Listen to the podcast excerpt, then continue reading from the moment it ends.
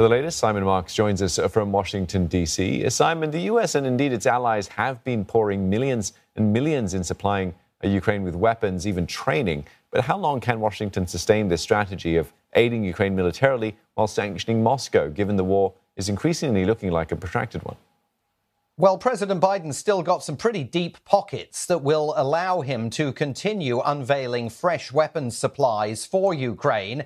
Uh, and uh, we've heard here tonight from the White House that on Tuesday morning, uh, the president will be convening a secure video call with uh, America's allies and partners not just to discuss the possibility of fresh support for Ukraine, uh, but also to discuss ideas for additional sanctions uh, against Russia. All of this being moved to the front burner once again uh, in light of those reports uh, of a fresh assault uh, on eastern Ukraine by Russian forces, with President Zelensky saying from Kiev tonight that the onslaught uh, to try and prize eastern Ukraine away from Kiev is absolutely underway now by Russian forces. I mean, to put America's military expenditure into perspective, the president has within the last couple of weeks, unveiled another $100 million uh, of lethal weapon supplies for Ukraine, including those howitzer artillery systems uh, and some radar systems that the United States will be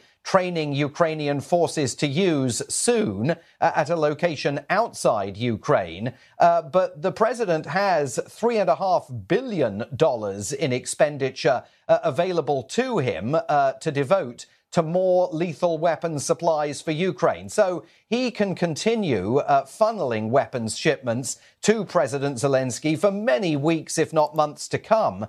The problem he's facing is that up on Capitol Hill, there are some waverers now, even within his own party. Senator Chris Coons, a prominent supporter of President Joe Biden, uh, telling one of the Sunday television programs over the weekend here that he thinks the president needs to prepare to put American troops into Ukraine to help the country battle for its freedom. So the ground mm. beneath the White House beginning to shift.